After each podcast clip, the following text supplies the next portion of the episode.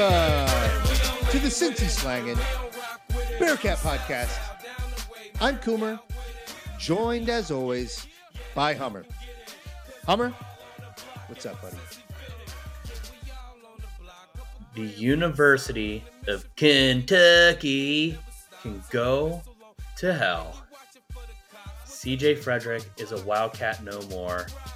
The senior, 6'3, 185 pounds, hailing from Cincinnati, Ohio, is returning home. Is he a hometown hero? Is he replacing Jeremiah Davenport as our new hometown hero? Either way, this is a great day to be a Cincinnati Bearcat basketball fan. Indeed, it is. And I'm glad you did not bury the lead in this case. We are talking Took about all my off the jump. curse there. I, I thought we were getting an F bomb in the introduction. I got to be honest. I'm the discipline impressed me. That's a seasoned vet who's now in season five of his podcasting career. Uh, that speaks volumes about your maturity and your growth as an individual. But Hummer, I'm glad you brought it up, and I'm glad it's how we're kicking off this podcast. The biggest news in Cincinnati Bearcat land is that Wes Miller has filled another spot via the transfer portal. CJ Fredrick, a transfer, as you alluded to, from the Kentucky Wildcats of Lexington, Kentucky, has decided to return to his roots of Cincinnati, Ohio, and play for Wes Miller. This is a player who actually was connected to Cincinnati before he decided to go to the Kentucky Wildcats a couple of years ago. Um, and he has struggled with injuries. He was out for a season. Um, and then he played throughout most season, hampered by injuries as well, which did impact some of the shooting splits. It allowed it, it definitely diminished what was a otherwise incredibly productive offensive career at Iowa during his first two years as a college basketball player. But there's no doubt in my mind, Hummer, this is a really good get for the Cincinnati Bearcats in terms of what he can do from a floor spacing standpoint. He is a dynamite shooter. Two out of three seasons of his college career, he's been one of the best shooters in the in the in college basketball. He is a guy that, that has knocked down three pointers at a 46, 47% clip, two different seasons. He, if you look at his offensive readings and in terms of how his teams play when he's on the court, they're phenomenal.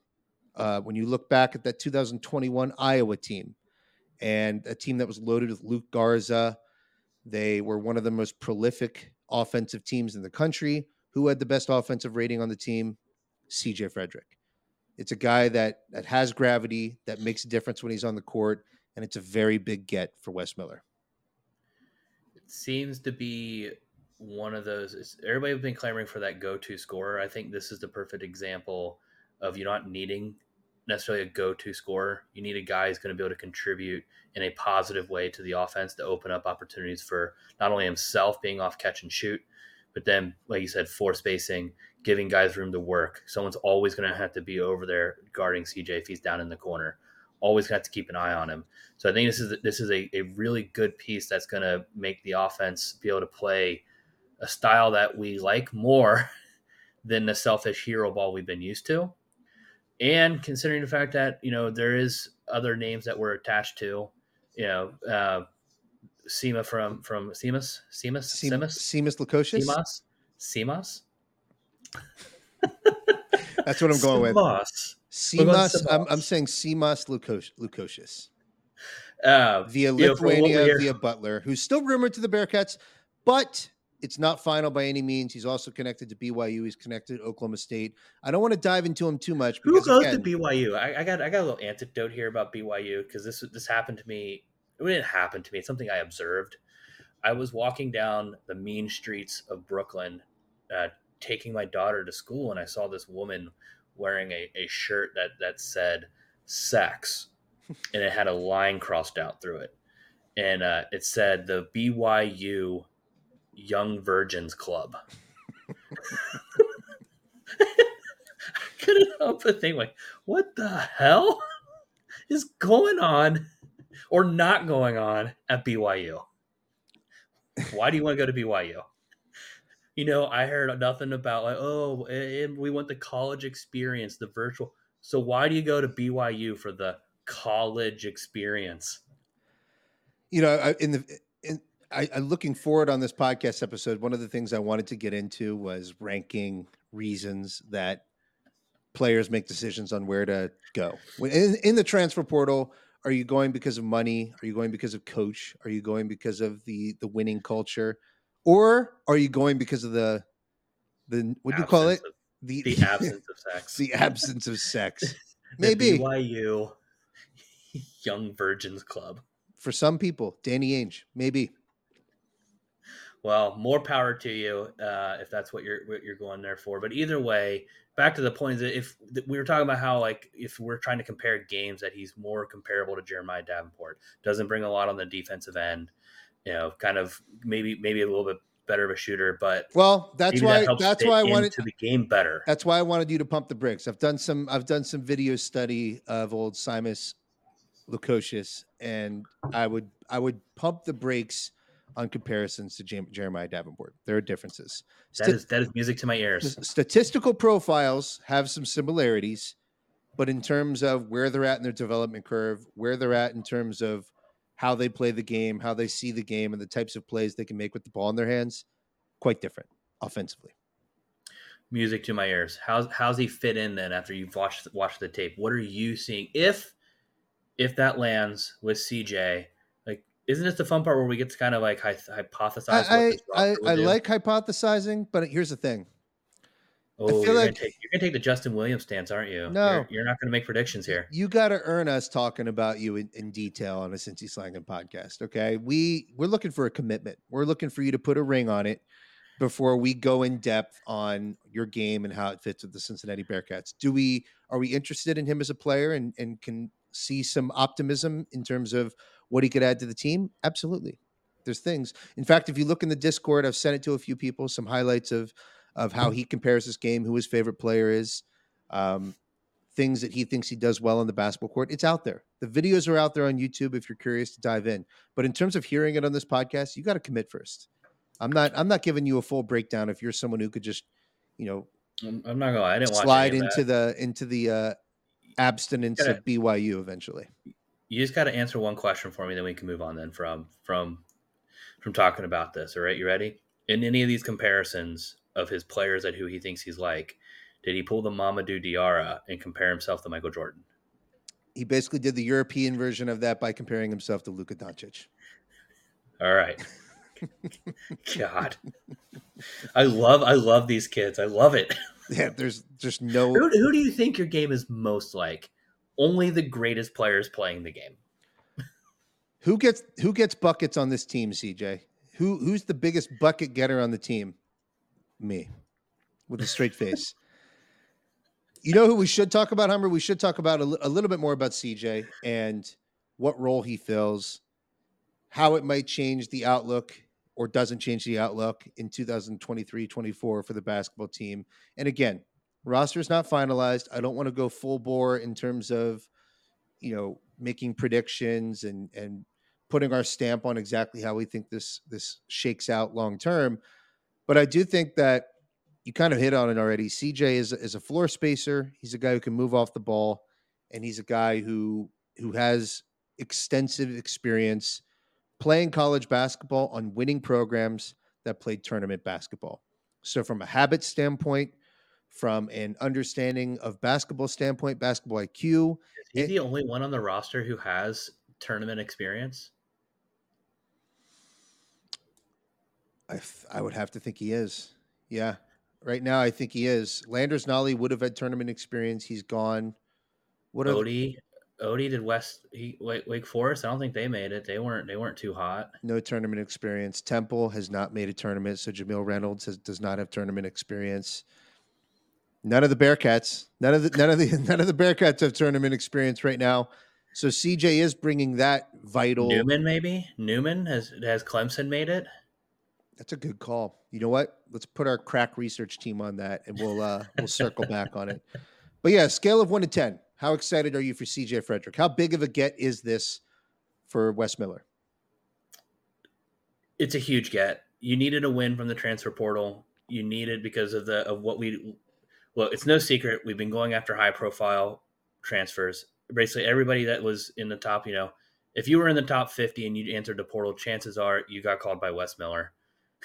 a couple of them showed serious interest, serious interest for a period of time that we ultimately ended up losing, uh, particularly Aaron Estrada to, to, Alabama. It's good to get a win from a player who, right, there's a lot of upside here, right? It's not, I don't think there's a whole lot of downside. You bringing CJ Fredrick onto the roster. Either he plays the same as you, you know what he did, or he exceeds it, or he exceeds what he did in the past season, and that's a win. That is a win for this team. We don't have, or we haven't had in a while, what you would consider a, a knockdown shooter. If you get a guy who's going to hit three pointers at 41, 46%, I don't care how often you take them. Take 100, right? Make me 46 of them. I don't care. Right. And it, I think that's a huge upgrade having a piece like that on the roster who has that potential. They have done it. You know, you're going to get, they have the whole offseason and potentially two years with with this player. So I think it's a huge get. I think it's a it's a great way to not have to fill another roster spot next year in the portal. So I think it's a great way that we're kind of we're filling out the roster that we're going to have some some waterfall effect when it comes to bringing in recruits and, and filling more spots next year. He's a stopgap player. I think it is a good get for Wes Miller. I think it's a type of player that is aided by the fact that he's from Cincinnati, Ohio, and the more I've surveyed, I've surveyed some some players, Hummer. I'm trying to get a grasp on on what drives movement in the transfer portal because I think you and I gravitate to the concept that money talks and it talks the loudest. It's the loudest talking thing in the room. There's nothing that that speaks more volumes than the depth of the green that you can offer someone. Um, but I, I am open minded to the fact that there are going to be other motivators, and I think one of the bigger motivators that can exist is the idea of a homecoming. It's the idea of playing in front of your family and having that support system around you. And in this case, I'm assuming that that our NIL was was strong enough and and got the job done and, and was able to incentivize CJ to, in fact, fulfill his wishes to come to Cincinnati. But I also think that there's there's an innate desire there to play at home, and that's what allows us to fend off the likes of West Virginia and Oregon, two schools who have immensely deep pockets and are incredibly aggressive in the portal. And you see it with Al Huggins is, is going about things over at West Virginia. That's tough to fend off. But in this case, the the combination of Wes Miller, his ability to develop the relationship, and that goes back now two years, but also the fact that we're in Cincinnati, Ohio, and we do have a an NIL infrastructure in place that like we're not calling weak, we're not calling we're not calling non-existent. We're saying it exists. It's not God level, but it's there, and it's able to it's able to get the the, the job done in this case. Look, what's what's the right way to say this? We're we're comparing ourselves, me and you, or me in particular, whoever. I'm not going to speak for you.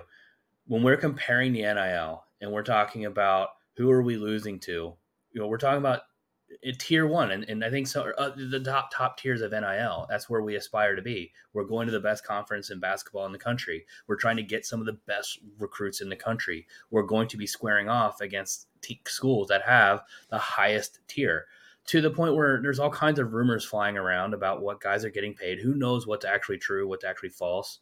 But I heard somewhere in the neighborhood of Aaron Estrada getting offered, you know, seven figures plus a buyout for for Hofstra. What the hell is a my, buyout for Hofstra? By the way, I I'm I was thinking about. I, have thought about this. I've thought about this because I was reading uh, Matt Ruiz. That that is name down there in Miami. One of the players in Miami has a John Ruiz. John Ruiz. John Ruiz. He the one of their players, and I, I can't remember the name. Doesn't matter two year NIL deal. So if you have a two year NIL deal and you go to transfer, if you want to transfer, I'm guessing there's probably a contractual obligation there, and that that school who wants to purchase you, sorry, purchase you, offer you an NIL deal to come to your school, would in fact probably have to reimburse the NIL entity or buy out that contract that you have entered into with that entity to represent them with your name, image, and likeness. So I imagine there's actually going to be excess payments to fulfill contractual obligations these players are entering into that go beyond just what is being given to the player up front. So I'm imagining maybe just, and I don't know, I said it's a rumor, But either way, if that's the case, these NIL funds are going to be massive. You're talking Texas got seeded with $10 million right off the bat. Yeah. We celebrated a $50,000 match. Texas was funded with $10 million to start. Tennessee said some crazy number that they want to have $25 million or whatever. I know they haven't hit that goal. Uh, but you're, you're seeing teams in Texas in particular is where I've been paying attention to this because Texas has a law that they have to disclose NIL deals apparently. And with that, you're seeing rosters starting to, to hit the neighborhood of four, five million dollars a year as of right now for payroll on some of these some of these schools. That's where I'm worried. That's where I'm saying maybe we're we're, we're maybe we're happy where we're at, but maybe we're not where we really need to be to win some of these larger battles, which is why we have lost an Aaron Estrada. We lost an Isaiah Collier. Right. It might be that USC is in California. It's a great location. That's fine. But at the end of the day, they were able to offer intangibles that that go beyond, you know, the or women. tangibles or tangibles. I'm going. I'm going to say more the, that creative agency. Is that what's called the creative agency that's out there? They do have a rabid football fan base when they're winning. They fill their. They play in the freaking Rose Bowl right? They have a donor base. They're in LA. I'd pump the brakes right? They're gonna, calling them rabid. I've seen plenty of pictures of a stadium that's that's, that's quite putrid.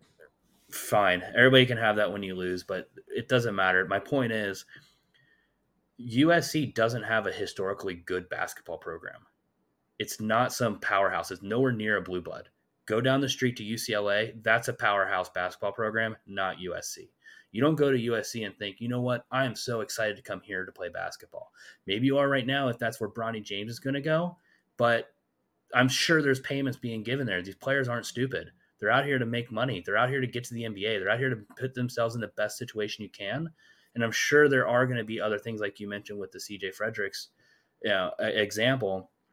I'm just thinking, look, we're gonna have to do it. My my hypothesis here and this is purely uh, speculation when it comes to eggs down the road, is that they hired a coach that we know back in the day was doing unethical things in terms of recruiting players and taking payments from, sorry, allegedly.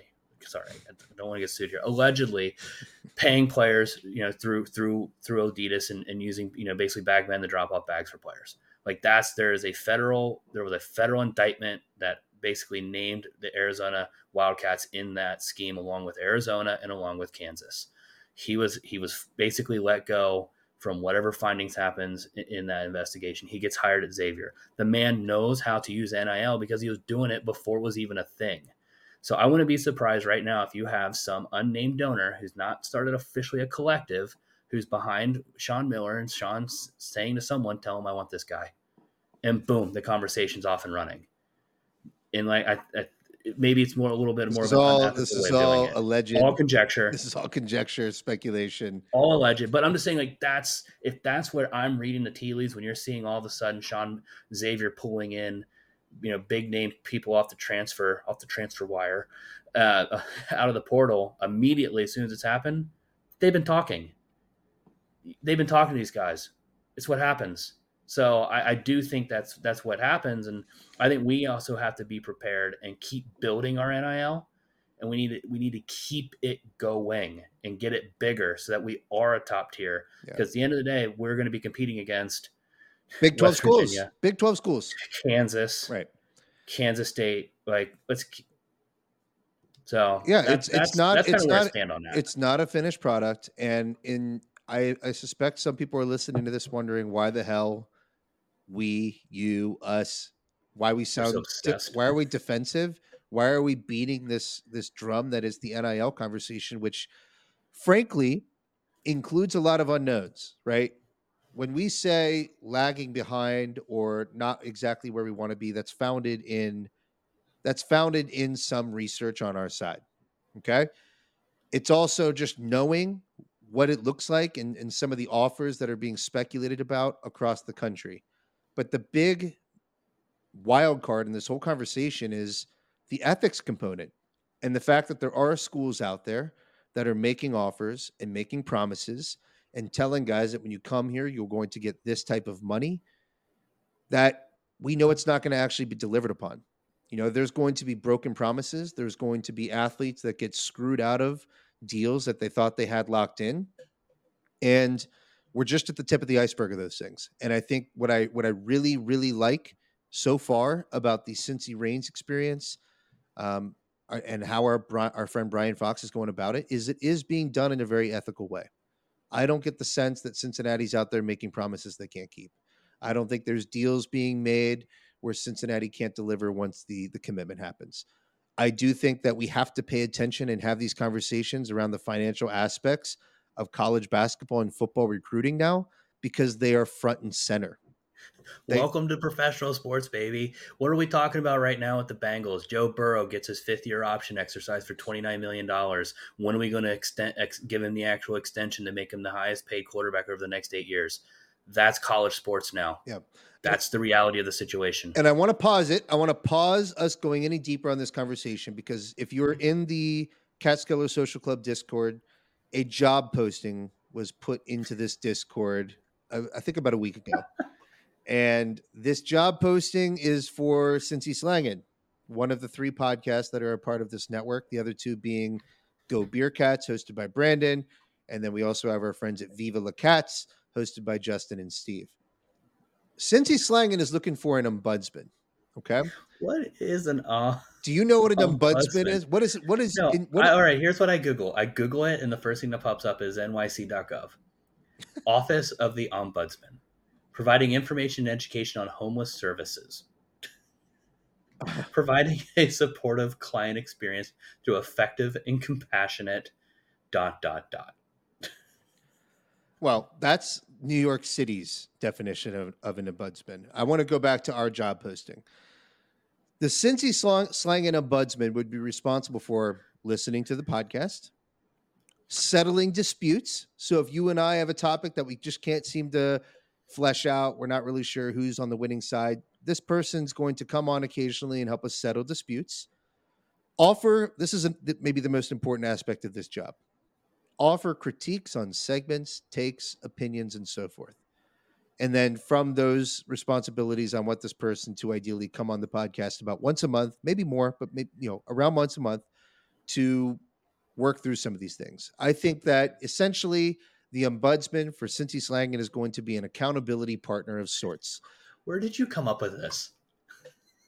Uh, there's there's a few different play. it was bouncing around in my head for a while, Hummer. I I look at it like me and you live in our in our own Cincy Slangin' bubble. It's a very small bubble, and I think both of us are good about having different opinions and voicing them and and, and being willing to go back and forth and banter.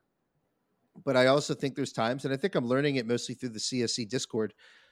You know, there's people who don't always agree with the angle we're taking and maybe think that we have a blind spot or want to share a different perspective this role allows that to exist. It allows us to be challenged on our ideas, on our opinions, on our narratives that we may be shaping on this podcast. And we'll see how it goes. It's very important that this person comes on and takes themselves as seriously as we do, which is not seriously at all. So, our first audition is going to be tonight. We are going to have our our first ombudsman tryout. Um, we're going to call it the Cincy Slangin's next top ombudsman, and this person will be Nick Bauer. And so he'll be on later in the podcast to go through some notes he had about, I think, specifically the last episode, and we'll work through those thoughts and and hear Nick out, and also potentially push back. We'll see where it goes. I don't know how it's going to go. Loser of the first round gets uh, uh, Tucker Carlson. Gets what? Gets fired. these, Cincy Slangin', the Fox News of college sports. Ombudsmen are meant to be very neutral. And so I think it's going to be interesting to see who can come on the podcast and sort of serve as that stabilizing voice, that very calm demeanor that's able to it sucks that we have the same opinion on the on the one thing too. I really want to talk about that's highly controversial. What's that? I want to spend a solid ten minutes talking about Coach Prime. well, uh, that's where I was going to go next, Hummer. And the only reason I want to go there, it's a Cincinnati Bearcat podcast, but I'll say this: when you spend as much time as we did back in December talking about Coach Prime and how well he would fit at Cincinnati and the fact that you know, this is a no brainer that we need to go after him as aggressively as possible.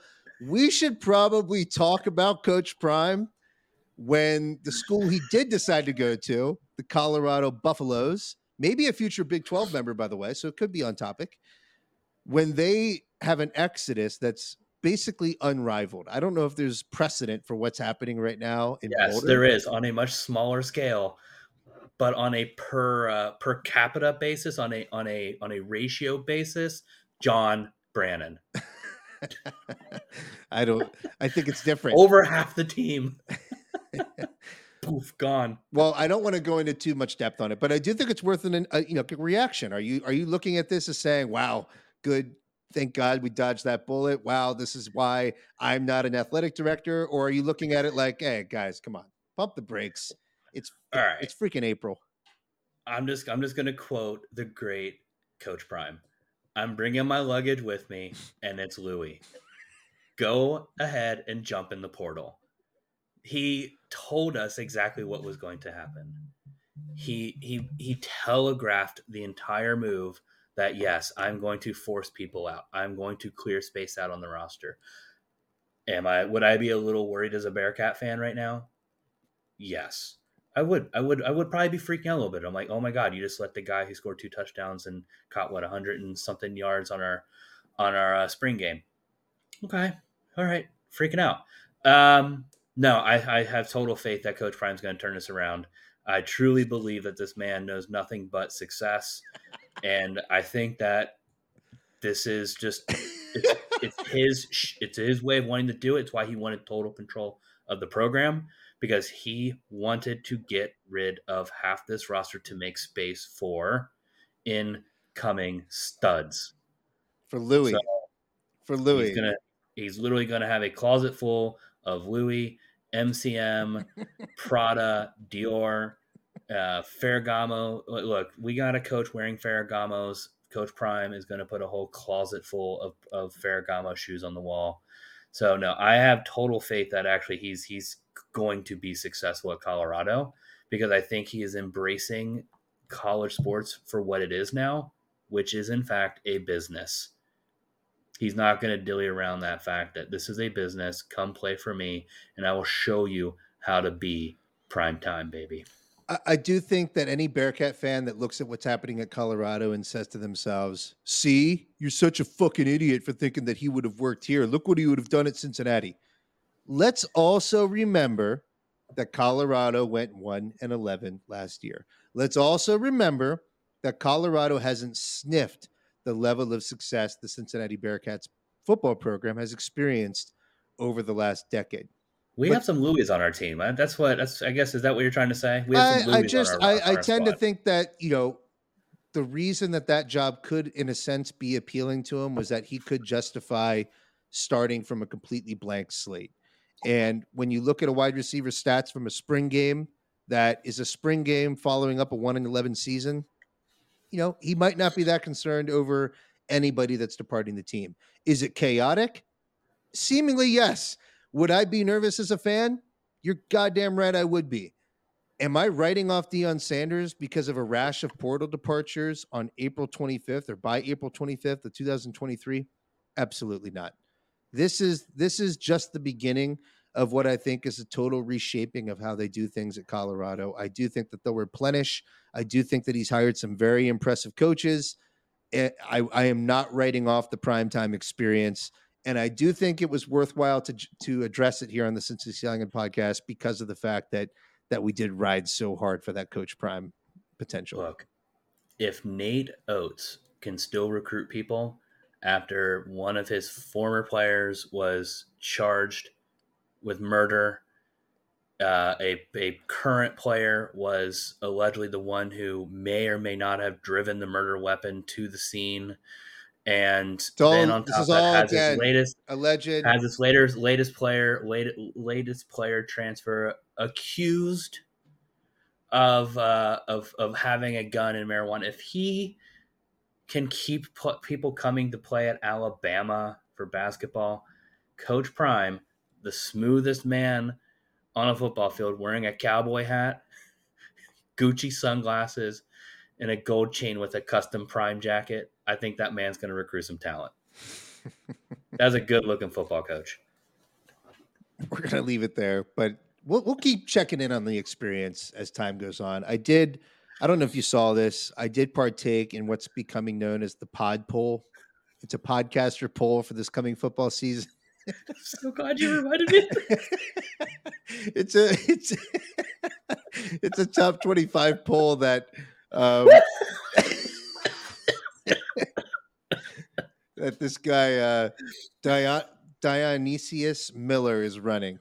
Um, if you want to follow Pretty him, on, sure he had like I think he had like 250 followers too. Somehow Coomer was like, you know, this is a great idea. no, he's got less than 100. He's got 94 followers. If you can find Pump him, it, pump it. He needs to pump those numbers up. Those are rookie numbers. Come on, slangers. it's going to be pumped up during the football season because I think this poll poll is going to be very fun to track. But you can find him at Pod Poll. Cincy Slangin' is officially one of the voting, uh, one of the official voters of this podcast poll, and it's essentially a poll that has you know some fancy formula where he's aggregating a bunch of top 25 rankings from different podcasts around the country representing different conferences different schools. And i decided to partake. He asked us if he would partake and i said yes we definitely should do that and i think the one ranking that i'm regretting the most right now is that i did put colorado in my top 25 and that's probably a bit premature I, I'm. I think what I think Deion Sanders is going to improve upon his results uh, from or their results from last season. Is he going to get to the top 25? Probably not. That's probably not happening year one. But if you look at look at our full rankings, it's worthwhile because we were one of the the top No, no, five no. most Not- not- peculiar. Some- not where. Not where. This was all Coomer's doing. I'm going to give credit where credit's due on this one. I'm proud of it. I'm proud of it, especially because the thing that made us the weirdest was the fact that I, I put OSU, Ohio State, at 15, and and justified it through. That was that was the weirdest thing you did. Uh, he says it was. Yeah, he says it was the weirdest thing I did. Not that you not that you've ranked UK twice. I corrected that for the record. Let the record show I corrected that. Well, Uh, look, we've got a guest, Hummer. We've got a guest waiting in the lobby. We're going to get him on here. I alluded to it earlier. We have our first official. hateful, hateful, eight, hateful hater. Come on, greatest comment I've ever I've ever read on Twitter. The at SSN American and at Cincy Slang are the only credible football sources from this day forth.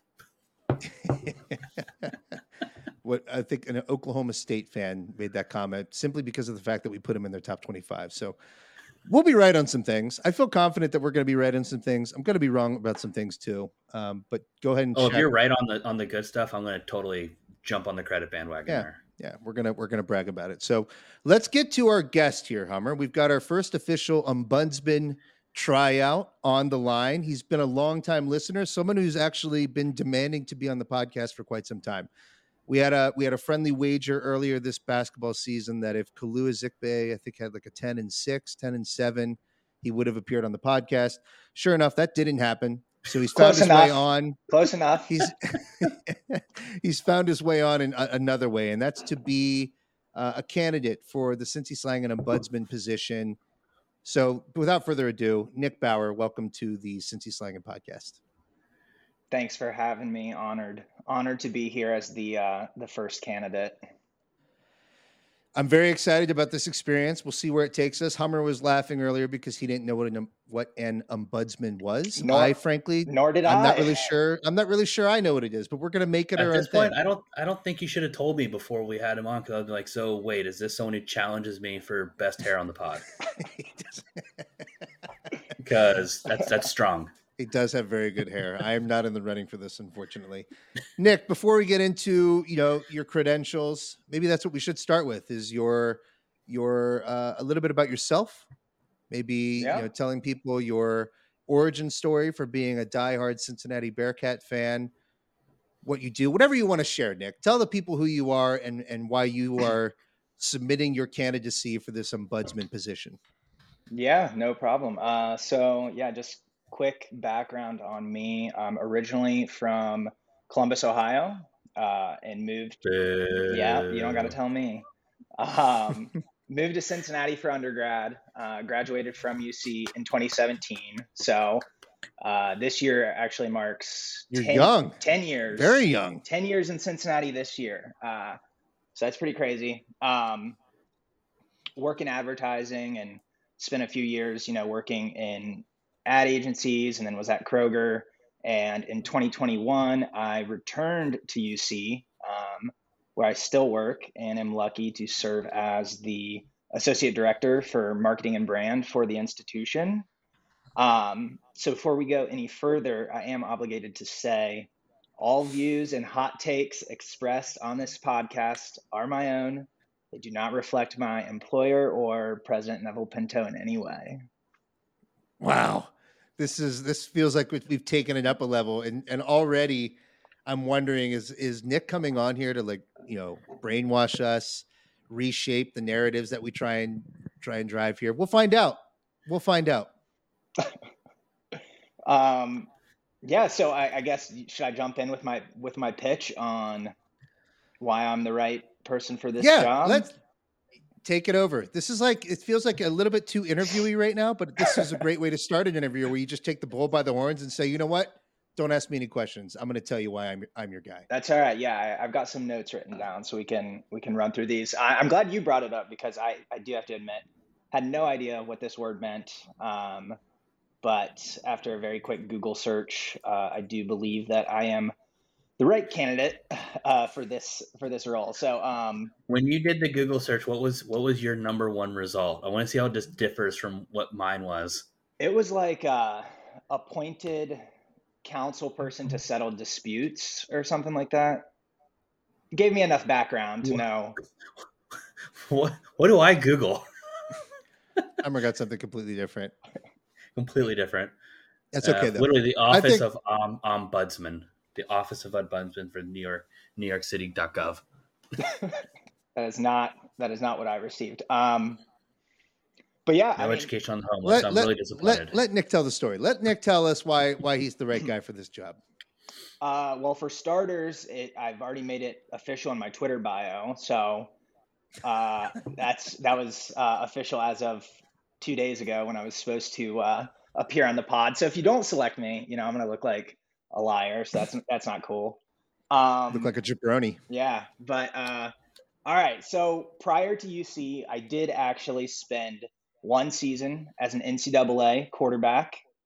Play is a stretch. I was like seventh string Division three quarterback, um, but that is probably a pretty pretty rare title title in the uh, in the social club. So um, while I never actually played, you know, I do feel like I do bring, you know, a field general's point of view to what's happening on the field and on the court.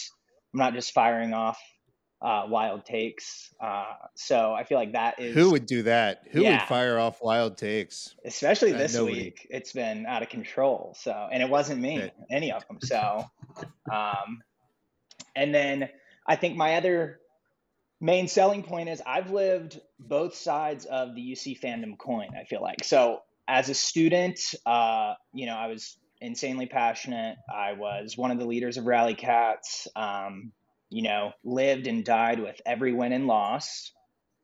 To my knowledge, I am the only person who has ever received a written warning from Fifth Third Arena security two hours before tip off.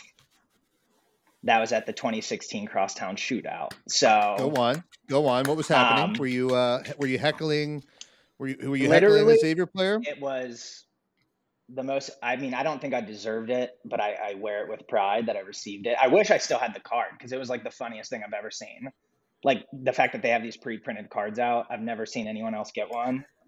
Um and i don't even remember what it said but it was ridiculous.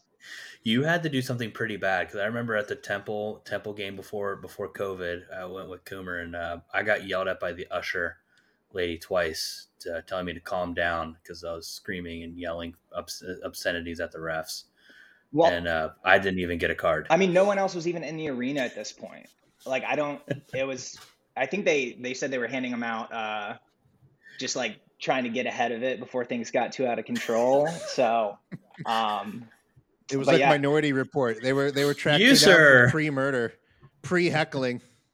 It was yeah, it was I mean, I don't it was uncalled for. Um I think probably the only time I didn't deserve a card. So he could have given them to me at any other point or immediately before the game, probably would have deserved it, but nevertheless. Um was it colorful? Did was it like a red card or like a yellow card?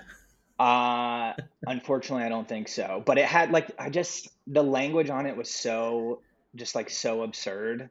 And the fact that these are like official, it was like an official card. Um and they should was bring that back. Honestly, like if I were a member of the fan council, council, I'm recommending we bring back warning cards. It was yeah, because I think it said like this is your one and only, only warning like for the season. Like if something else happens, like you're done. So luckily, somehow, didn't come to that. Um, but you only hand out the warning cards though. There's no follow up red card. You only hand out warning cards, and it's basically an incentive to create the rowdiest possible crowd. We want to we want to incentivize people to get warning cards because they want to collect them, they want to put them in their wallet, they want to put them on the wall. But we never actually eject you because we want you to be out of as control as possible. at the end, This is the limited edition. at the end of the season, whoever has the most warning cards, free season tickets the next year. Or like, yeah, some sort of honorary fan number into the rafters, essentially. Oh! You were the rowdiest and craziest fan this season. I could- 2023 belongs to you. I could get behind that. Let's hang a banner. Um, so yeah, I mean, I I think you know I was I used to be pretty crazy and emotional um, about everything, but now on the flip side, especially as an employee, I think I'm much more level-headed. Uh, and while I still, I feel like probably always have an optimistic viewpoint, um, you know, can see both sides of the argument. So I have some notes from your guys' debate from the past podcast, um, which we can we can dive into if we want. But you know, I think Oh, we I will. think- we will. I just want to make sure that I'm pointing out the most level-headed take you've had, other than the Kalu Ezikpe take. Uh, I'm going back to March 7th here because I had to go see. I had to go. See, I'm, I'm Twitter stalking here. oh Had to go and find- see the Twitter profile here. I'm only going to go back this far though. DDJ is going on a stretch that rivals 2011 Kemba Walker. sadly didn't happen, but Mm. what He said he's an That's a- optimist. He's an optimist. That's a wild take. That's a wild take. I love it. uh, well, first off, all right, let me clarify. The Kalu Ezikpe take, I was highly intoxicated. Um, Been you caught me off guard. So like that doesn't even hold up. Plus, it basically plus. it basically That's a did plus. happen. So It just happened in the NIT. Almost. well, Not quite. like Not Tulane at the two, didn't he? There was something. There was a game that I wasn't watching, and because I was like busy, and then I checked my phone, and everyone was like tagging me on Twitter or like in the Discord, and they were like, "It's happening."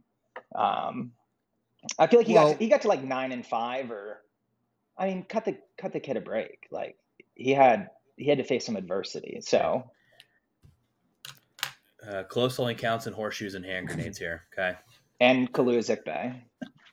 So Kalu Ezikpe. He got he flirted with uh, double digits once or twice. Maybe grabbed a few rebounds occasionally. March seventh was after the SMU senior day, so basically you were calling your shot for David DeJulius to take the Bearcats on an incredible run in the conference tournament or beyond, and, and that Yeah. didn't quite happen. But again, got a taste of some NIT success, took it to Utah Valley, and and nearly made the semifinal. So not not all was lost, but he did he did go one of ten against Houston. That was tough. That was a tough break. But look, I think we're I think we're we're getting off topic here a little bit. I think sounds qualified. All right. We sound like we have a qualified candidate. We need to get into the meat of it. baseline qualifications seem to be met. Nick, you do listen to the Cincy Slang podcast, right? That's we are correct. someone who, who does listen. We haven't driven you off yet. So I think baseline qualifications met. And I think a great way to move forward in terms of finding the right guy and whether you're the right guy for this role is to let you unbuds. So go ahead. I'll, I'll let you unbuds for a few minutes here. Get let us know what you want to dive into, whether it's I'm disputes nervous. between Hummer and I, whether it's disagreements and narratives that we might be framing or shaping on the podcast. Take it away, sir. Yeah, so I mean, I just re-listened to the uh, the most recent episode and was trying to uh, write down takes that I agree with and takes that I disagree with. Um, So let's see where to start. I mean, I guess first I'll say I loved the um, the anti drinking and driving, but pro drinking and driving recreational vehicle state. So I was I was really on board with that. Um, that jumped out first. Um, no, I think. Um, all right, so I'll start with I disagree with Hummer that podcast is not for kids. I disagree with Hummer that we have low expectations for this football season. Um, I, I think I I said this in the Discord after the the spring game that I was not in attendance for. Um, that I think we'll be competing for a conference title. So I think that's the expectation. Whether we get there or not remains to be seen. But I think that was a tall task, regardless of if there was a coaching change and movement in the transfer portal and whatnot. So I still think the expectation is there. And I think to lower the bar otherwise, I think that's wrong. Do you think that's unfair though to Scott Satterfield? Like, do you think I'm not saying fire what? the guy if we don't. I'm saying I believe that I believe that there is a chance he could get us there this year. I think I think there's a better question to ask here than is that unfair to Scott Satterfield because I actually I agree with actually I, if you're going to it's not unfair to have expectations for a new coach if you're saying our program is going to be top 25 top 10 whatever type of program we are. It's not unfair to put expectations on a coach like that. We put expectations on wes miller the same way. We want tournament. We want to make the tournament. Our expectations are to make the tournament right? And next year is kind of that put up or shut up year right?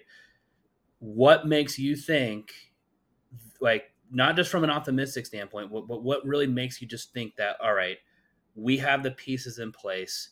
We have we have the stuff that's going to make us compete with because next year we do I hate bringing I said I hate putting them on a pedestal, but we still have OU in the conference. We still have Texas.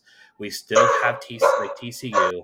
Like we still have some really good football teams in this in this conference that after we did lose our head coach, we've also had a, raft, a, a, a, wave of transfers, transfers coming in, and a completely different different team that we're gonna that Cincinnati's going and competing day one for a championship in the Big Twelve in football. Not a completely different team, completely different offense, maybe, but I think the core of why we will be able to compete is this defense should still be unbelievable. I mean, we should be able to own the the line of scrimmage in every game. Um, if our defensive line is as good as we have said they were, you know, I know we like we were in still in the American Conference last year, but uh, you know, the argument was always like, okay, well, this defense is, you know, top 10, top 15 nationally. A lot of that core is still there. And I think we're going to be playing a more aggressive style of defense. So I think while we might give up, you know, some some bigger, some more explosive plays on like the back end. I still think that with the talent the defense has, we should be in every game. Not win every game, but we should be in every game, at least like into the fourth quarter. And so I think we have a better chance than a lot of people are giving us based off that alone. And then on the optimistic side, for the first time in six years, we have a head coach who is an offensive X's and O scheme guy. So if he, if we can keep games close into the fourth quarter, I, I just I'm optimistic that this offense and Scott Satterfield will will figure out a way. Um, I think to surprise some people, to surprise some teams. I, I like the take. I like the take of to put it very clearly and succinctly. Have expectations, with perspective. Fair? Is that is that essentially what you're saying? Have yeah, I think that's fair. I mean, I would say I would say anything less than a bowl game is a major disappointment. I I heard on that other podcast uh, network that we'd be lucky. We're looking at you know it's a reach to get to six games. I think that's I think yeah. six games 10, is the, so, 10, is the 10, base. Which which which product are we talking to 10, 12? We talking no, he's, we talking the Tulane podcast who the the role you know you guys are no no I'm just kidding. no, I but I I actually think to me, that's that's where these conversations get interesting, Nick. And I actually appreciate your perspective and tend to tend to skew toward your side, which is how I've treated Wes Miller, frankly, for the last two years, where I, I want to see results. I want to see improvement. I want to see a product on the on the field or in the court in that case that is something that you can sort of envision building into something greater as they continue to get their hands on different types of recruits and just more time with the program to shape it and make it what they want it to be. Um, I think that when you are so adamant that it's unreasonable to expect even a bowl game, you're sort of shaping and framing the narrative in a certain way to to take all pressure off. And there's there's value in that because you don't want a rabid fan base after a coach after one year, given that it is year one as they transition from American Athletic to Big 12. But at the same time, this is a, this is a this is not a broken program that needs to be rehabilitated from the depths of hell. This is a program that's been competing for you know, obviously two and three years ago, competing for playoff appearances, making a playoff, and then competing for an American athletic title. This should not be this should not be a situation where we're tearing it down to the studs and rebuilding. Exactly, and we also. I don't. Yeah. I was just gonna say we also ahead, another just another point to why I'm optimistic about Scott Satterfield is you know he this isn't his first time taking a program up a level. So I know we can all you know, kind of brush off the fact that he had success at Appalachian State because, you know, whatever that's they're a small they were a G5 team or they weren't even division 1 at the uh, you know, when he was there and he took them up into division 1, but um yeah, I mean like he's been here before on a different level and seen a lot of success. So, um I think that's, you know, just another reason to will it happen that quick? Will it happen this year at all? Who knows? I'm not saying like guarantee it, but you're guaranteeing um, it. I, I took, I took it as a guarantee. I'm with you. I took it as a guarantee, and I think we should we should move on to your next topic. But Nick guaranteed well, I'll, Big Twelve thing, title I'm next with season. You. Okay, I'm with you that bowl game. Yes, hundred percent. That should be an expectation. We shouldn't. Ha- we shouldn't be going. It's not going to go backwards to the point where we we win two games. That's an embarrassment, and that should not happen. Especially with the aspirations that we have for this program I still disagree with you that we're going to be competing for a Big 12 title. I don't think I don't think this is where Coomer and I flip. I think with the way he's handled Wes Miller, I've been kind of more okay with Wes Miller. Let's keep going. Let's. I'm, I'm fine with what we're seeing. I'm seeing progress. Where he's been more of the optimist on on Coach Satterfield, where I've been the opposite, saying, "Show me." I don't want to. I don't want to say because last time I did this, I, I projected a guy to Hall of Fame and he was fired after two years. So maybe I'm just being, you know, being cautious, taking a step back and saying, you know what, show me that you can do better here than what you did at Louisville. Hummer is not ready and to get I hurt. I think that's again. just where you're not ready. Yeah, to get I'm not ready again. to get hurt again.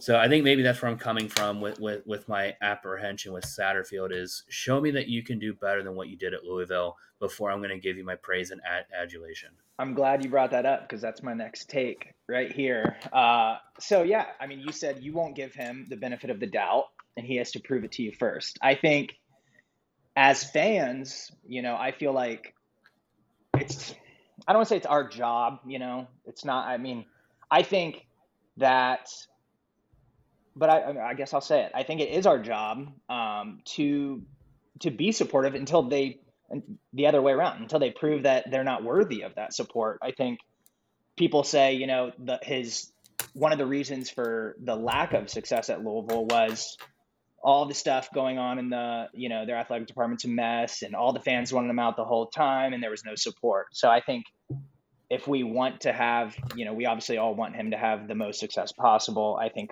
giving that support and that hype up front because quite frankly as you discussed the only thing he's been able to do up until this point is recruit. And i think what we've seen the past two weeks is definitely hype worthy and support worthy that this this guy knows what he's doing. He's built his staff in a way that is going to lead to recruiting success. And um Coomer, I think it was you that said you had some Satterfield Slender. You said not a guy who will create national buzz for our program. Um, I disagree. I think he's a silent killer. All right. I think uh, time obviously. That's, the, that's, that's, an oxy. That is an oxymoron. that is the definition of an oxymoron. Like Won't create national bud. Silent killer. okay, so Scott Satterfield himself, I'm gl- Scott Satterfield himself is a silent killer. I think it's going to be more about the team and the program. The national buzz is going to come when we're in the college football playoff again, when we're winning the Big 12 championship, if you when want he's to, bringing want in to, hype-worthy players. I Right. think it's more about the team to him than his predecessor. I think it became a lot more about the coach who's on national TV appearances talking about himself pretty much. well, we Um, loved it. We we ate it all up. Admit it. we You loved, it. I we hate it, now. Let- we don't love it now. Let me we let me don't Hummer real quick. Let me make a comparison. I would I was say, hey, you want to if you want to compare it. I think I think the the way to make people understand what Nick is saying is that when you if you look at farts, when you have an audible fart, one that's really loud, wet, very very noisy, that's something that does resonate nationally quickly. Nah. There's buzz. There's what buzz. saying What you're saying, Scott Satterfield is, is an SBD. He's silent but deadly. Like the smell is worse. It's more potent. Uh, I, I, I understand. I understand what I th- let me see if I understand what Nick is saying. It's That's the stupidest it's that it's that made. Satterfield isn't doesn't seem to be about himself. He is more about the team than coming off of being let me promote Scott Satterfield. I'm gonna let my staff be the ones who get the glory. I'm gonna be it's gonna be my staff who's re- who's releasing all the memes on Twitter about about the recruits coming and doing it in their own cryptic way that no one can really seem to understand what's really going on, but we're eating it up. Where Luke Fickell was the guy of let me be on TV, let me get my name out there, let me have my name be be you know I'm upset that I didn't get Notre Dame, that I want to take the first ride out of here. Where on the other hand, Satterfield is saying, well, you know what? I just I just got the top was it top ten? Is that right? no. Correct me if I'm Top wrong. It's like top ten Top 20. largest uh, pool for Oh. for assistant coaches. That's a good question. I don't know the number there. I know I know it's high. I know it's large. I know it's very comparable to the top programs in the country. I don't know the exact number, but if I'm seeing a lot, and I've said this too, this is probably maybe one of my issues with Satterfield is that I don't hear him enough. Uh, but you're saying that's a good thing. We- You're just not listening. I just I think, you're not listening. Well, that could be. I just think, I mean, he It does could be. things in a different way. Um, like I can see him. I mean, I see why people are maybe turned off by his, you know, southern slow drawl uh, way of going about things. But honestly, he reminds me of a young Nick Saban. I think there's some fire in there. I know, I know. I didn't want to say it. Careful, I had, I had a careful, question mark here.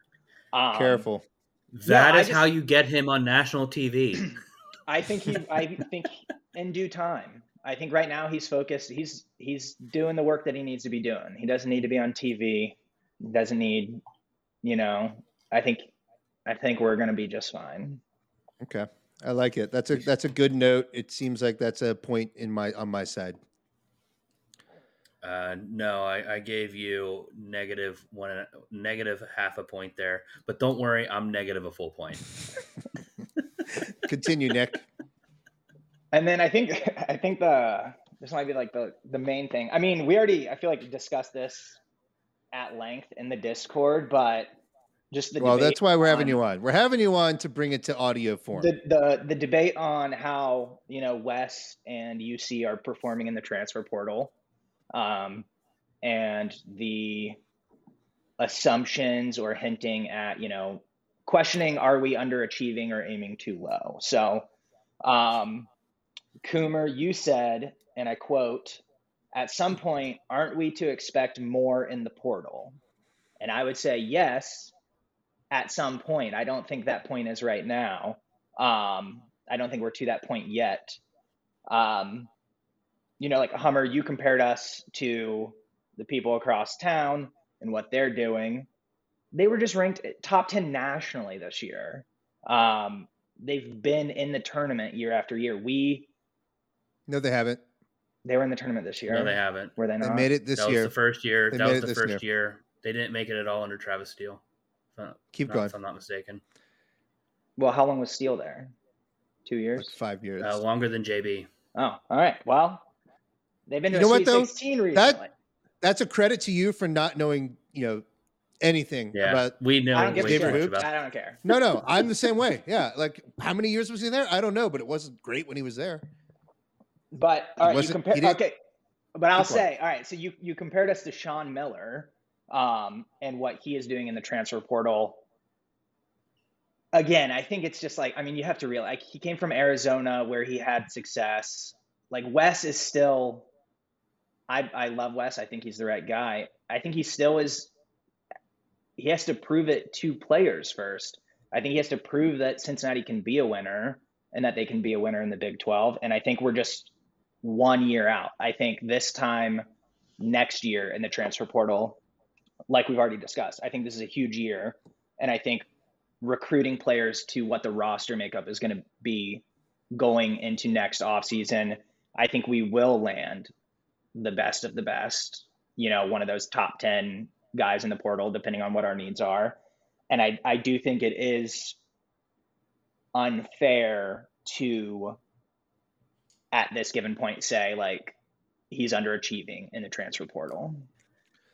Real quick, Let me. This is this is something Coomer and I have talked about offline, and why we haven't really responded to it in the Discord is because it's it's hard to it's hard to get the thumbs working hard enough when when you can speak it. I'm not saying Wes Miller is underachieving. I, that's not what I'm saying. I think Wes Miller is doing a really good job of getting out there and getting us in the conversation for these players, and he's taking his swings, which I love.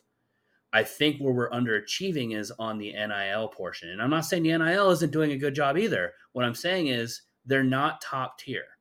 They're not going like Alabama, it might be Alabama basketball, but it's Alabama football that drives their NIL donations.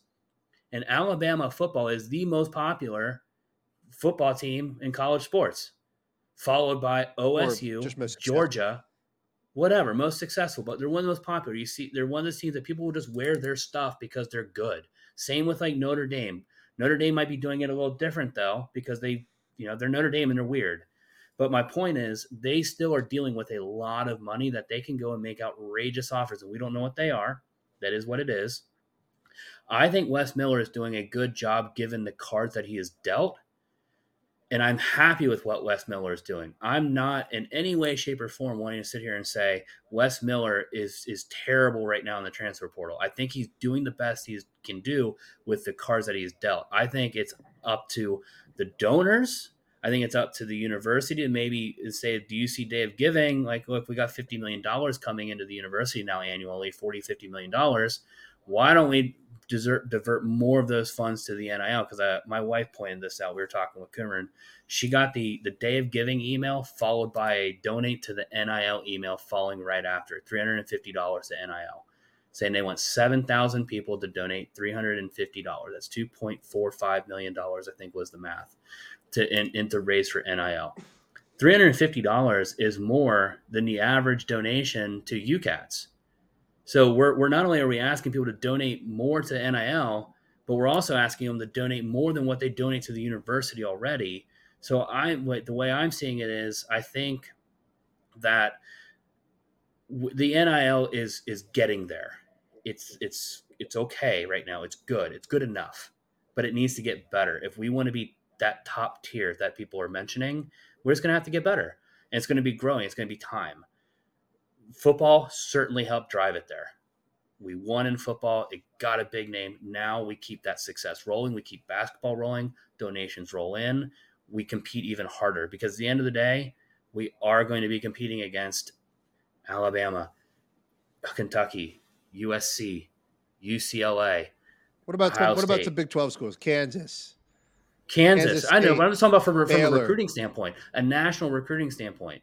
Yeah. Basketball has been a, a highly national recruiting. It's not really a localized recruiting. We've always recruited well out of New York, for instance, right? Uh, Huggins recruited well out of Southern California, right? It's a it's a national game when it comes to recruiting basketball, and that's where we play. And we have the ability to be next level.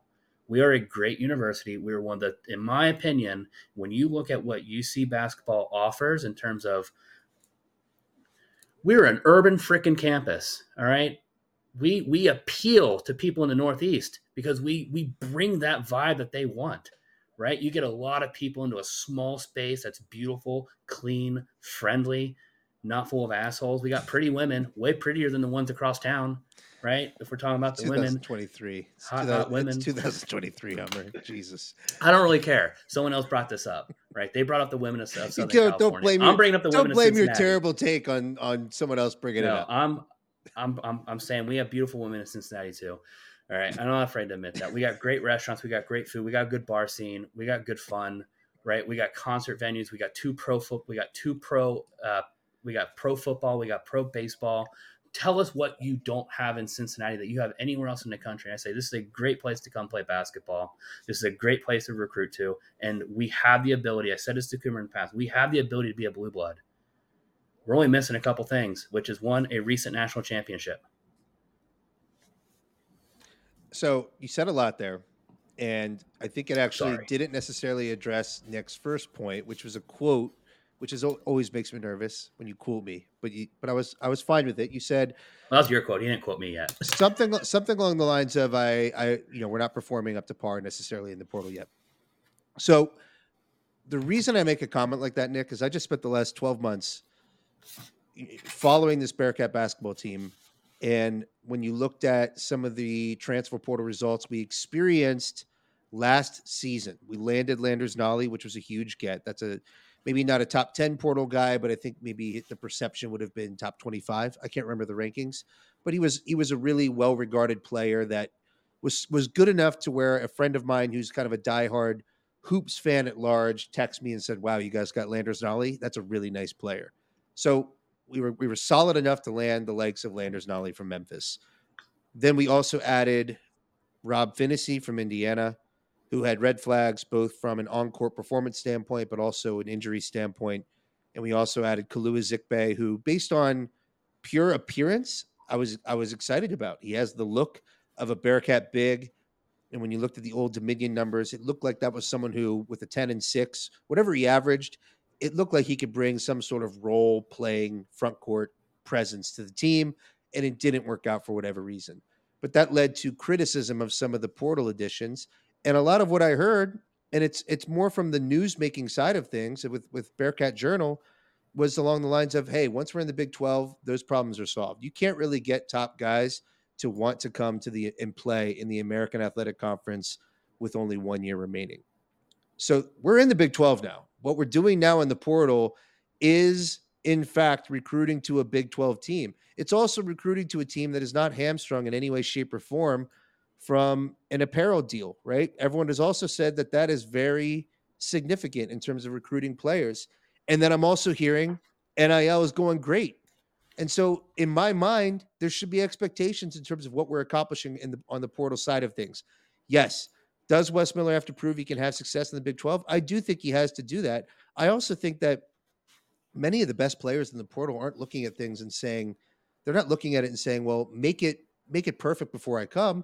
They're going to say, "I'm the missing piece you need. I'm the guy that when you sh- when I show up and when I bring my skill set to your team, I'm going to help turn things around." And we're and we're painting that picture and we're paint, painting that narrative. Um, I think Wes Miller is doing a really solid job on the relationship piece. I think that you cannot dispute that he has a very strong knack for connecting with players. He gets the current generation. He understands how to relate to and empathize with and bring out the best in personalities and, and connect with them at a level that says, I want to play for that guy. You've heard Landers Nolley talk about it. You've heard Jeremiah Davenport talk about it. You heard Mason Madsen talk about it before he left. He is doing a very good job of that. And that's why I tend to default to our NIL infrastructure being the likely source that's holding us back from competing for the very top talent in the portal or on the recruiting trail. I think that is something that does need to continue to be enhanced and improved upon in order to get Wes the recruiting success that we think he's capable of. Right? I'm actually, I, in my opinion, I was, I was blaming less of our portal success on Wes and more of it on we need more time to ramp this thing up and get financially competitive with the top programs in the country. And I don't think that's a huge damning indictment on on where NIL is at. It's saying that there's work to be done, and I think that's a that's a fair critique. So yeah, there was a lot said in that in that segment. I agree that if if your take is that we need more time to ramp up NIL, I think that's 100%. But that's not really how you framed it the first time. Um, because I think saying we need more time is saying it's not to the level where it should be at at this given moment, which I think one, none of us really know what it's at. So that's the other thing is, you know, we're right. And I also don't want to get into a gray area because I do work for the school, but I have nothing to do with athletics. Um, so I'm not going to touch. we like know we know the program that we developed is in is in good hands. We do know that. We do know the people that are running it are stand up people. I think um, I think a lot of people, like fans and stuff, make assumptions on what what players care about. Like I'm not sure how much people really care about what brand of uniforms they're going to wear for one year and if we're telling recruits, you know, hey, we're moving to this apparel provider next year, come wear it. And at the same time though, I think you have to take a step back and look at okay, for the trying to land Estrada, it was us and Alabama. Alabama can say the same things. Come here, wear. I mean, wear Nike. Like it's really not. I get uh, you know like we'll I don't know. It's not crimes. And it's just like come here, come to a program that's winning at a pretty high level, and yeah. So I think just Alabama I think this is I think you're making an exceptional point. So I have done some research on the side surveying players who not necessarily were in the portal but are playing college basketball, maybe playing college basketball at Cincinnati, trying to gain an understanding of hey, what's driving portal decisions based on conversations you're having, based on guys you know that have entered the portal. Is it money? Is it coaching? Is it relationship? Is it apparel? Is it winning? What is driving decisions? And the responses I've gotten have have indicated something that I think is not necessarily surprising, but is worth mentioning. It's based on the individual. You do have some people that are driven exclusively by money. It's Aaron. I would say Aaron Estrada likely falls into that bucket, right? This is a guy who's has been he was highly touted, went to Oregon, didn't work out right away, has entered the portal a couple times since then, transferred to I think St. Peter's and then Hofstra and has worked his way back up to reputationally being someone who is regarded as a top five transfer in the marketplace right now. Is he a high level NBA prospect? No. Otherwise, he would be entering the NBA draft. But he is someone whose skill set is incredibly valuable at the college basketball level right now. So, what better time than now to leverage that into getting the most possible capital for my services? And for that type of mercenary and that type of player, I don't think UC's in the game for that kind of guy right now and I think that's bearing out with with Alabama. Alabama could pay a lot more money for for that type of guy, but knowing that every player is a little bit different, I think C.J. Fredrick's an example of a guy who is probably demanding a pretty strong NIL uh, fund, right, or what's uh, fee, for lack of a better term, right? Like this is a guy that West Virginia probably comes to and says blank check We'll, we'll pay you whatever you want to come. Can we call him a West high Virginia earner? Can we call him a high aggressive earner? And then NIL Fee, fee is so dirty. High earner. He's gonna earn them. Like they okay. earn this He's money, right? Earner. They earn it. This is they are using their name, Correct. image, and likeness to promote them, their, the university and the in the team. We'll work on it. We'll get better at talking about it. But I think that's a guy who we can still make a strong offer to him but we also have other things that are appealing, right? We have the coaching relationship that's appealing, and you heard him speak to that on Brendel's interview on BCJ, where he's saying that I, I connected with Wes really well two years ago, visited him, spoke to him for a few hours. It was a no brainer. I'm coming to Cincinnati. He also is from Cincinnati, and so we had that to offer as well, where we have the home connection. So I think CJ Fredricks is an example where it was more than money, and that helped UC. And I think any player that we can find in the portal where maybe it's more than just the top dollar. If they care about the relationship piece, if they care about where you're playing and playing in the best conference in college basketball, we're going to be in a good spot to land those guys. I and there should be. I feel like there's there's those guys exist. They're out there, and Jamil Reynolds, TBD, solid role big. He was he was he was sought after by a few other strong schools. CJ Fredrick sought after after a, real, a lot of strong schools. Um, hopefully, he stays healthy his his game spoke for itself at, at Iowa. really high level player. And how we fill out this last spot is is to be determined. But I guess all that's to say is for people like Estrada, for the top guys who are going to leverage it for the top dollar, that's where I think we're not there. I think that's probably a safe assumption. Yeah, I agree with that. I, I just, I think for the way I took when listening, the way I took it was you guys saying, like, we're not to the level of Alabama or Ohio State or you know some of these schools and we should be like we're doing something i think we're just we're not there yet but i think we're moving in the right direction and i know it's frustrating. Um i think oh don't get me wrong i do think we should be. It's just we're not there yet. Well i would say we shouldn't be i would argue that but um we can do that off that's why you're here. That's why you're the. We're that's why you're trying out the unbundled. But I do. Before we get too far, I want to jump back to some of the things uh, you were saying, Hummer, about like this is you know a great place to come play college basketball. We have all of these things. We're in this urban environment. We have these pro sports teams. We have you know all of this other stuff. And why I think, yeah, like we love it. We're UC grads. I do think a lot of schools probably um, recruit against that a little bit. I think that is could be a negative point. Like, um, you know, if you're going to go to UC, you know, you're never going to be the biggest name in the city because there's Joe Burrow and there's all these other pro sports teams and they have a great football program. You come play for the Kansas Jayhawks in Lawrence, Kansas. Nobody gives a shit about anything else besides our men's basketball team. So I do think that it, same thing I think with UK. Like there's nothing in Lexington, Kentucky you and horse race guy wearing Jeff Ruby's outfit. Like I think I a lot there's a lot yeah. of the biggest programs are like that. Honestly, I think we talked about this a few fo- years ago with college sports. That Cincinnati is unique in that regard. The biggest names in college football and, and draw a circle around the nearest professional football team, and there isn't one for quite a few hundred miles. Yeah. So uh, for the biggest college football teams. So I but I don't think that's an excuse. I'm not saying I don't think it's a negative thing. Different for strokes for different strokes. But I just think it's, it's, it's, it's, it's what it is. Yeah, it's taking like all right. Let's look at the other side of it too. Um, I think that's why we've been successful with New York. Mick Mick recruited New York heavily. Sean Kilpatrick is is probably one of the biggest names we know from Brooklyn. And when when I remember it, this might have been a Sean Kilpatrick quote, was literally legitimately saying the reason why he loved Cincinnati was it reminded me of Brooklyn. It reminded me of New York. It's urban, but it's not as crazy as New York.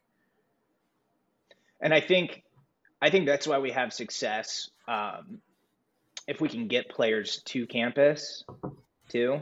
Um, you know, totally. I mean, not really apples to apples comparison, but like on the just in terms of attendance for the university, like that's the biggest thing. If if we can get students that are not from Cincinnati to campus, like the the odds of them coming to school here are like astronomical compared to someone who is kind of going through their entire process without visiting um, the physical campus. So I do think, I mean, I think people are always super caught off guard and surprised by what Cincinnati offers, and I think, again, I think we're close. I'm not. I'm not making I'm not trying to make excuses. Um, I think this is a big year for for the basketball program. I think it's a big year for Wes um, to take a step forward in his not only player development but also just coaching development, situational development, in game adjustments. And I think we're having a, a totally different conversation uh, this time next year. I would say the conversation next year is actually going to be really similar to this year. I think, and I say that because I say that for for two reasons. One, we are going to a, a better conference. Our win total will will will decrease. I think I think our win. I think we'll still have lots of wins. I think we'll be. There is a chance maybe we're we're borderline bubble if we overperform, but I think if we perform where expectations are, I think we're we're probably NIT ish. But I also think because we know that the contract setup for Wes Miller is designed to give him time, that this is a buffer year. I think this is a year that's built into the contract at the buffer. So if, if it's not as successful as you would be, it's next year is when we're looking that that's when next this year if we make the tournament, overachieve. The following year, we're expecting to make the tournament. We're gonna make the tournament. That's the best point Hummer made on the last episode, in my opinion. Thinking back on it, was was how this sets up not for next year, but the year after in terms of the development curve of Vic Lakhin being a senior, being a guy who we all know I'm projecting to be quite good. Uh, the development curve of of Reynolds being in the monster factory for a season and being someone who can score in the low, low post, but also the development of Skillings, Jizzle, Rayvon, Reed. You have this young core of Bearcats, and, and that includes uh, uh, a, a Day Day Thomas as well. This young core of Bearcats that will have a year under their belts in Big 12 basketball they will have another year under Wes Miller. Wes Miller will have another year of improving that coaching acumen and maybe implementing a style of play that's more consistent game to game. And then it does set itself up for another year of, of NIL fundraising, another another year of buzz in the Big 12, another year of of all the other hype that comes with being in the Big 12 and apparel and whatever whatever the case may be. I think that point by Hummer that that 2024 25 is the year it's setting up for where there's a ton of pressure on Wes Miller for great results, for making the tournament and having the kind of hype where it's like we're going to win some games in the tournament. That's what I think it's setting up for. I think this year is setting up more for a a stopgap year, a year where we look for the development of younger players, we look for the silver linings and in what Jizzle and Rayvon could bring in the future.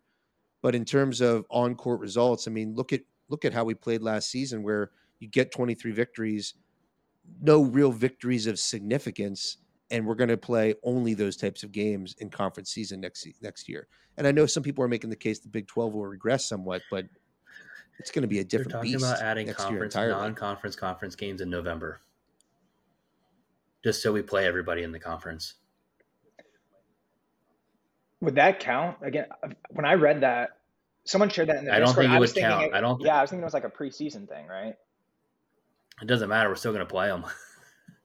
like those are we're going to be we're they're going to. Oh, like they wouldn't even they count would. on the record. I don't. I don't know if, or at least just... I don't know if they would count towards our conference record.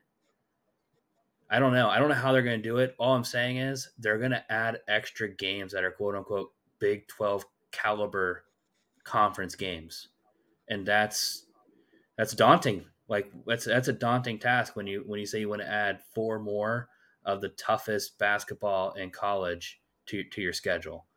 So I don't know. This is I'm a big Wes fan, and I'm just saying next year, if we make the tournament, I think it's, it's I think we're overachieving.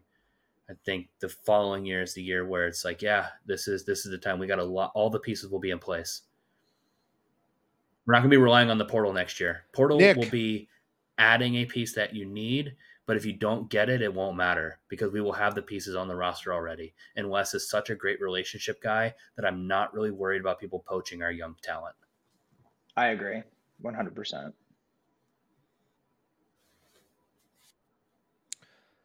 Nick, your first run in Ombudsman here was very strong. I think you set a high bar for anybody who's coming for the job. You've assumed the sale in your profile. Nick was not kidding, Hummer. If you go to his, we already talked about this. I went. Which, I went and um, scrolled through his. We Twitter. should share. NR at NR Bauer B A U E R. If you want to follow Nick and all of his fun Bearcat content online. Any final thoughts before we we wrap it up here? I know I, I know we did this longer than maybe I was expecting, but first time I think uh, I think it was great. You were making us clarify. You're making you're this, challenging uh, us on some points. Yeah, yeah, this was a lot of fun. This was my podcast Fantastic. debut, so apologies for the audio listeners if I'm too loud or started to talk over somebody. Um, yeah, definitely. If you're listening, follow me on Twitter. Although my my Twitter is a lot more uh, calm these days. I, I, don't fire off the takes. Uh, I think I deleted something like twenty three thousand tweets before I before I took my job at the university. That's what the podcast is for. Um, you can um, say it on here, and it and it basically goes away after 24 hours. And I do. Uh, I just Nobody want to end with. I loved your segment with Justin Williams uh, trying to guess his burner in the Discord, And so I will leave you with this fact that I'm yes, I'm at NR Bauer on the Discord, but I do have a second identity in the Discord, uh, which I will not reveal. But I do have a burner. Is are you at question? Are you active with the burner? Are you an active participant? I'm not going to confirm or deny, and I won't give any any further hints. Uh, maybe for the return, the return episode this time next year, I can reveal who I am. But What a it's just a mind blowing bomb you dropped in here. Um, do you have any predictions on who Justin Williams is? I have is? no idea. But do you have No a idea. theory? Any sleuthing done? Okay. Do you think he actually had one? he one seems in like there? a straight shooter, and he he was leading on that. He never said he there. did though. Yeah. He never said he did. Well, he said if you guess it, I'll tell you. It seemed like he did. And I feel like, Mm. Yeah. And then he said, if I have one. And it felt Yeah. like you've got one in there. yeah, I don't know. Interesting. I'll put some thought into it. I don't.